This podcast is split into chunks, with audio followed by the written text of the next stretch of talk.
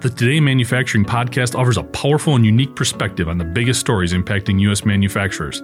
Anna Wells, David Mantey, and Jeff Reinke apply their experience as editors of industry leading brands Manufacturing.net and Industrial Equipment News in providing in depth analysis of the latest headlines. Their insight, along with a mix of humor and human interest, makes Today in Manufacturing a go to source. Keep pace with supply chain challenges, electric vehicle developments, labor struggles, robotics, and more by listening, downloading, and subscribing to the Today in Manufacturing podcast. Engineer gets two and a half years in prison for bribery and fraud.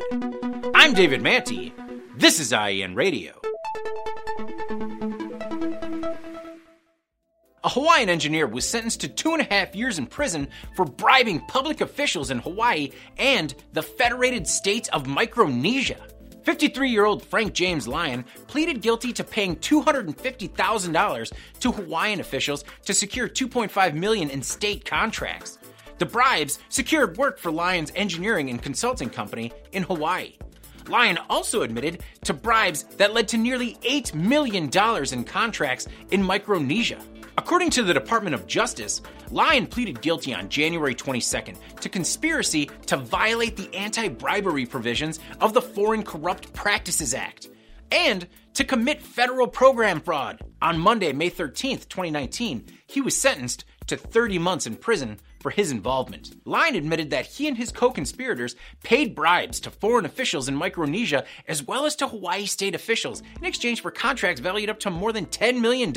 Lyon paid off Micronesian and Hawaiian officials with cash.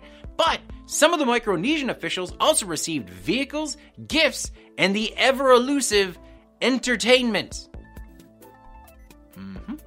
We're not asking. According to the DOJ, 44 year old Master Halbert, a Micronesian citizen and government official, pleaded guilty on April 2nd to conspiracy to commit money laundering. Halbert was a government official in the FSM Department of Transportation, Communications, and Infrastructure who administered FSM's aviation programs, including the management of its airports. Lyon not only bribed Halbert in exchange for assistance in securing contracts, but also allegedly agreed that these bribes would be transported from the United States to Micronesia.